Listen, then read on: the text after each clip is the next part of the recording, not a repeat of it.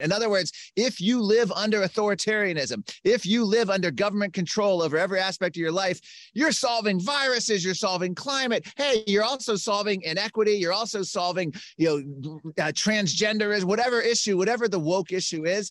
The point is, they want control and they'll do whatever they have, whether it's a virus, whether it's climate, you name it, they want to invoke emergency powers. That's really what this is about emergency powers to bypass democracy.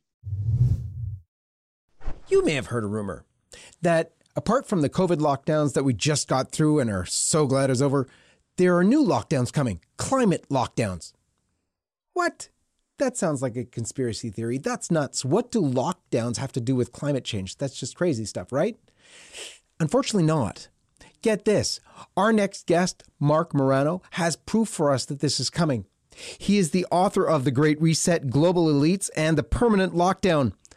He started climatedepot.com. He is very well read. He is so often on Tucker. In fact, he has to go in such a little while. We better get right to this interview. This is Marc Morano on The John Henry Westen Show. Stay tuned.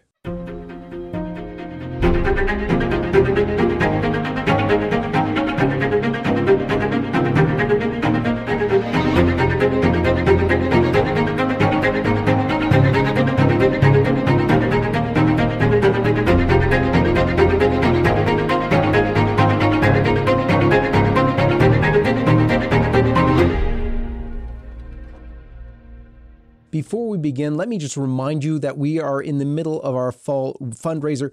We need your support right now. It is really, really crucial to support lifesitenews.com to keep our news offerings going, to keep all of our video offerings going. Go to give.lifesitenews.com. Give generously, and we need it right now. Let's begin as we always do with the sign of the cross. In the name of the Father, and of the Son, and of the Holy Ghost. Amen. Marc, thank you so much for joining us. Thank you. I know you're super busy. You've been on Tucker. You've been all over the place. You're you're heading to an interview the second this finishes. So let's get right into it.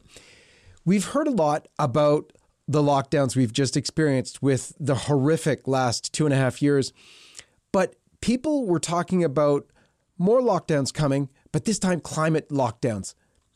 Do you see that coming, and what is it? Yes. In fact, I have two chapters in my book, The Great Reset, just on this COVID climate connection. And they're very open about it. What happened was in March 2020, when we unprecedentedly essentially locked down healthy people, and uh, lockdown is a prison term. So we, this had never been done in free society. It was never a recommendation. It just happened because we were following China. Essentially, the climate activists were at first jealous. And then, I mean, at first shot, uh, upset that all this was happening for climate and then they they got over that jealousy and then they wanted to copy it they actually said things like if we can shut down the world for a virus, we can do the same for climate. And John Kerry, the climate envoy, actually said, you know, the, the, parallels between COVID and climate are screaming at us. So that sent a signal to everyone that if we can do this for COVID, we're going to start setting this up to do for climate. And we saw it. Now, now when I say what's happening, this is in 230 medical journals. Harvard is behind as Harvard Medical School is behind this. The journal Nature, the most prestigious scientific journal in the world, is behind this. They're all coming out with studies now saying unchecked climate change will lead to more viruses. Now, what they mean by that is essentially if you don't support the Green New Deal or the UN Paris Agreement, you're a grandma killer because you're going to create more viruses. It's a way to merge these two issues because for years, decades, climate had failed to gain traction. Even when Obama had super majorities in the House and Senate, he couldn't get a climate bill passed, which is why he bypassed democracy, went the Chinification of America executive order route. Same thing Biden did. But essentially, what we're seeing now is these medical journals, International Energy Agency, a Gates Soros funded professor actually say we after the covid lockdowns we have to now be ready for climate lockdowns or energy lockdowns but they actually use the phrase climate lockdowns. A gates bill gates george soros funded professor used that phrase not a climate skeptic or anyone else. And the gist behind it is you can read these reports where they actually openly say we're going to use the covid lockdown template or the response from COVID, the same template as the model for climate. Remember, COVID happened, the, the authority happened because it was declared an emergency, because every governor and mayor got dictatorial powers overnight. You could cancel church service, you could close gyms, cancel school, cancel weddings, funerals, issue stay at home orders, um, do curfews. But hey, Walmart was open. Somehow that was safe. And this was done through the unelected bureaucracy. So this is what the climate, Jane Fonda, the climate activist, said COVID was God's gift to the left. And what she meant by that is they could impose their agenda without the messiness of democracy. COVID powers gave them that. So, what do I mean by a climate lockdown? The Associated Press, the Washington Post, again, these are mainstream media sources, are now telling us that Joe Biden is about to declare a national climate emergency, which will give him 140 new executive powers. We already know from all these reports that what they want to do with it. They want to start limiting car travel, airplane travel once every three years. They're actually openly stating you need to, uh, under a declared climate emergency, you need a moral justification to fly. You can't just get in a plane and fly on a vacation because that's immoral in their view. They're openly talking uh, about restrictions, uh, energy restrictions. We're already seeing it now in Colorado. People want to turn their air conditioners colder during a heat wave, but the utility took over their thermostat, declaring an energy emergency. California's banning gas powered cars as a measure to essentially create automobile chaos and create car shortages a la Cuba or East Germany where you had to wait for five years on the government, the crappy government Trabant car, the East German government car. You had to wait five years to get. We're going to see a situation now in the United States where we're going to be on waiting lists for electric cars and banned from buying gas powered cars.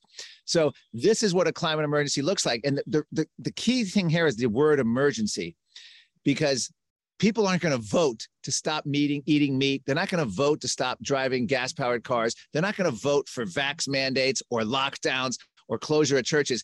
These are all imposed upon us. That's why Jane Fonda said it was God's gift to the left. That's what they're seeking. That's what the Great Reset is. It's a denial of democracy because under emergencies, you can pretty much, government has huge, broad powers. And in the book, I go back to the Roman Republic and show that throughout history, the Middle Ages, going to 1930s Germany, even the US with the Patriot Act after 2001, creating the surveillance state against our own citizens, and of course, COVID and now climate emergency. This is where the greatest abuses of government come against their citizens. So that's, in essence, why what a climate emergency is going to look like. It's a bypassing a democracy with a ginned up fake emergency so that they can have emergency powers to basically impose what they think we need. Unbelievable. What in the world do lockdowns have to do with the climate? How is how is how is it that it can be a lockdown to help the climate? What even sense does that make? Okay, in my book, I show that the climate COVID lockdowns were literally a version of what they'd called for for decades in the climate movement. I attend every United Nations climate summit, and I'm going to the one in Egypt this year. I was at the one last year in Scotland. I was at the one in Madrid before that. Going back 20 years, the Johannesburg, South Africa was my first one in 2002 and what these summits call for they have speakers they have uh, events and they what they call for is the degrowth movement or planned recessions. This is their exact phrase climate activists planned recessions to fight global warming. And what that means is the government imposes lower economic growth or forces a recession to lower emissions. So if you recall what covid lockdowns have to do with the climate is they reduced carbon dioxide emissions. And they were praised universally by UN chiefs, by, by climate activists, politicians around the world, saying these are great for the environment. Nature is returning to normal. Look at how clear the skies are. They were just gaga over these COVID lockdowns. And here's the weird part in November 2019, the United Nations said, we needed a 7% reduction in carbon dioxide emissions from, uh, from the world in order to meet the UN Paris Climate Agreement goals. Well, one year later, because of lockdowns, we had a 7% reduction in carbon dioxide. So it was almost like the UN called it. And, and seven years prior to the lockdown, a UN climate chief named Yvo de Boer actually said the only way to meet our climate targets is to have a global shutdown of the economy. So, this idea of shutting down the economy was huge throughout the climate movement long before COVID. So, when COVID happened, it was like, Shazam! This is our solution. This is solving both COVID and climate at the same time. And John Kerry actually said it. Whatever you do to address COVID also helps address climate. In other words, if you live under authoritarianism, if you live under government control over every aspect of your life, you're solving viruses, you're solving climate. Hey, you're also solving inequity. You're also solving, you know, uh, transgenderism, whatever issue, whatever the woke issue is the point is they want control and they'll do whatever they have, whether it's a virus, whether it's climate, you name it, they want to invoke emergency powers. That's really what this is about emergency powers to bypass democracy. So, one of the things early on in these climate conferences, right from Cairo on forward, they were talking about its relation to overpopulation. What's the relationship there? And are they still pushing population control? And what are they looking for in terms of the world population anyway? They're looking for less people of color, and that's explicit. Here's what uh, in my previous book, Green Fraud, I go into this in depth. Al Gore was at a Bill Gates event with Bill Gates on the stage. We featured this in our film, Climate Hustle uh, 2, as well. And he said Africa is projected to have more people, more population than China and India combined by mid century. And therefore, we need what he called ubiquitous fertility management in order to control the number of Africans. So, in other words, we have a white, wealthy Western politician, Al Gore, at a Bill Gates event, lamenting that there's going to be too many Africans in the year 2050 and that we need fertility management, which could be everything from contraceptive to abortion uh, to who knows at this point. China's one party. Well, we're following so much of what China does. Why not impose that on an, an Africa as well? So this is a huge part of it. I interviewed Hans Schellnhuber, the, U, the German climate advisor at a UN climate summit. And he's one of these people who believe the carrying capacity of the earth is only about a billion people. Well, we have about what, 7 billion now. So he wants to deny about 6 billion people. That's their long term goal is to create resource scarcity, shortages, and that will naturally help shrink the population in their mind. And that's what we're dealing with. So it's a big part of this movement is the earth can't handle people. People are resource hogs. We're destroying the earth and we need to manage them fertility management of them and we need to reduce numbers. So that's a big part of it just a quick note before we return. If you would like to stay up to date on LifeSite's coverage of the latest life, family, and culture news, subscribe to one of our many newsletters by going to lifesitenews.com slash subscribe. And if you'd like to help us bring our truth-telling coverage to millions around the world, please consider making a one-time or monthly donation at give.lifesitenews.com. And now, back to the video. What is your best suggestion for fighting this agenda, for bringing freedom back to our lands and to the world? Well, actually, I interviewed Václav Klaus, the former president of Czech Republic, and he was uh, grew up under communism his whole life. He was considered the leading anti-communist intellectual, and he was, of course, censored and had all kinds of problems with the government there. And he ended up prevailing, but he compared the COVID lockdowns to what they did under Soviet uh, and Eastern Bloc ty- tyranny. And he said they didn't call it social distancing, but it was the same idea. They didn't want people to assemble because if they assembled, they would then come up with ideas that the government didn't like. They might plan protests, all sorts of things. So his idea, the way he defi- he actually says the way to fight back against this reset, against these kind of tyrannical lockdowns and government control, you have to defy at every level. That means defy mask mandates, defy vaccine passports.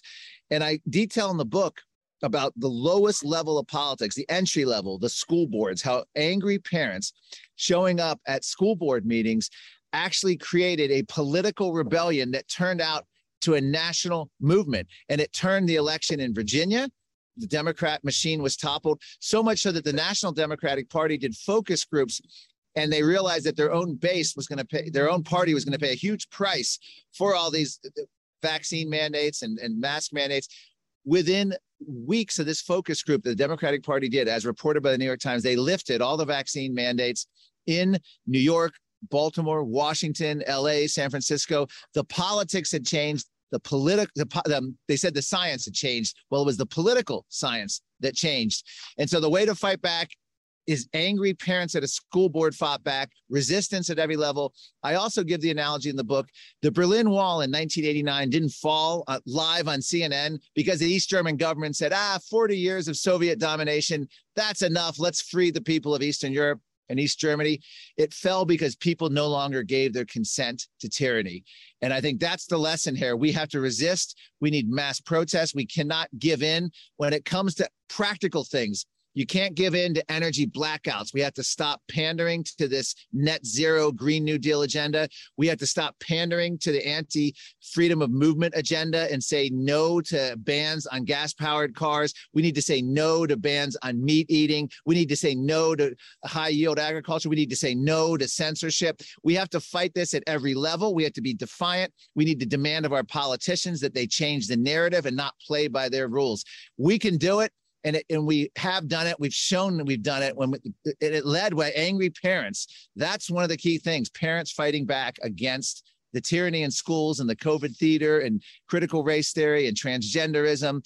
That motivated parents like we've never seen, and they're winning school board races and they're sending messages, and it's a ripple effect throughout all of politics. One of the weirdest manifestations we've seen to date has been the push on eating bugs why this whole new insanity? Commercials with stars showing they're eating bugs. They're pushing this on kids. They've got even commercials with little school children eating chips with bugs in them, bug protein. Tell us what's behind that and what you make of it. Yes, I call it the great food reset, and it's part of my book. This is a huge part. Okay, you have to understand what's happening in agriculture. So before I specifically say insects, let me just give you the big picture. In 2019, the United Nations issued a agricultural report. And in this report, they claim that food was essentially one of the biggest contributors uh, uh, between up to 40% of the greenhouse gas emissions and that we had to change radically transform modern agriculture so they're going after high yield uh, agriculture which has produced and fe- which has literally altered the world since the 1950s and 60s under the tutelage of Norman Borlaug. High yield agriculture has literally fed the world, staved off famines, has been one of the greatest boons to humankind, humans in the history of our planet as this modern agricultural revolution. The United Nations set out the message that we had to stop nitrogen fertilizer because it created nitrogen oxide and it was going to you know, be a dangerous warming gas. They even going after our human urine. Article a couple months ago in Scientific American, your human pee is a greenhouse gas creating dangerous warming. And they're telling us that we have to stop eating meat because there's too much protein. I mean, this is what our breath is a toxic pollutant because we exhale CO2. Now our pee is a warming gas. They're going after humans. You get the idea there's a war on humans. Anyway, so they want to go after high yield agriculture. Bill Gates well, first of all, Politico had a whole feature. I feature this in the book about a fear over Chinese land monopoly of farmland in US. They're gobbling up farms. So there's now investigations. How do we stop China? We don't want China to own all the farmland. But don't worry. We believe in competition. Bill Gates has now surpassed China as America's single largest farmland owner. Now, who do you want to win that battle? I, I think China might be a better. I think I'd rather China because it's harder to fight someone like Bill Gates. He's paid $300, bought the media. He's uh, a monopolist, very hard to fight. At least China, it's a foreign entity. You figure we could throw them out some way, a lot easier than you can get rid of Bill Gates. But anyway, so, what's Bill Gates' agenda when he buys all this farmland? He's going to have huge sway in agricultural policy. His number one goal is to stop the eating of meat. And by doing so, he's not necessarily pushing these vegetable oil processed, impossible, gross burgers. No, he is pushing what's called synthetic meat. Synthetic meat is where you get stem cells from a cow or a chicken, and then you get the placenta blood from the dead, you know, unborn cow or chicken.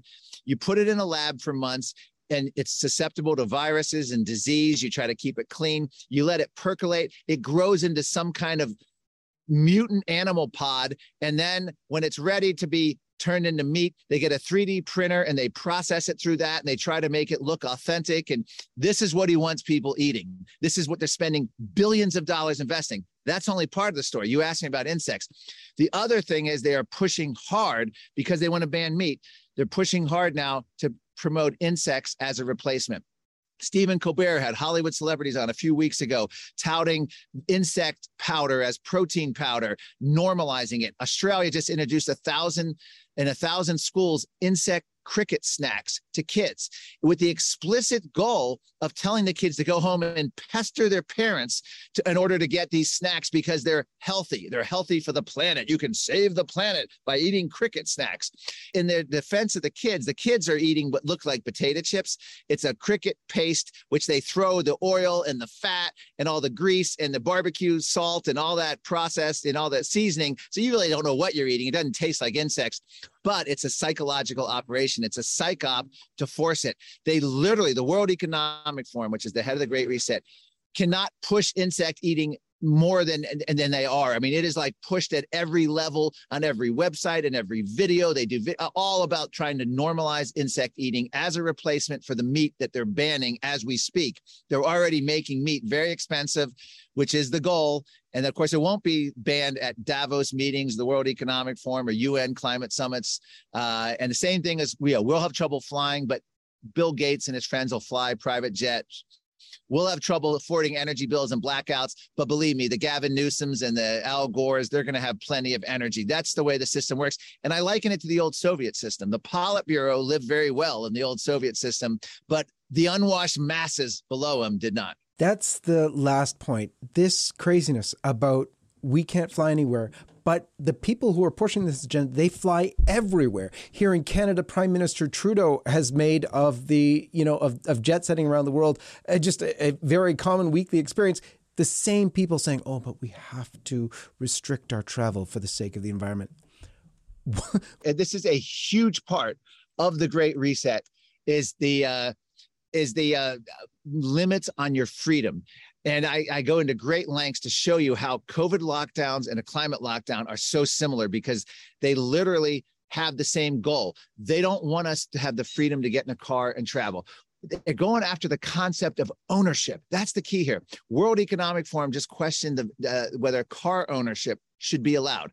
Andrew Yang, who ran for the Democratic nomination, called for the end of private car ownership. He said we need to have roving fleets of rental electric cars you call up on an app. The UK Transportation Secretary earlier this year announced that owning a car was 20th century outdated uh, thinking.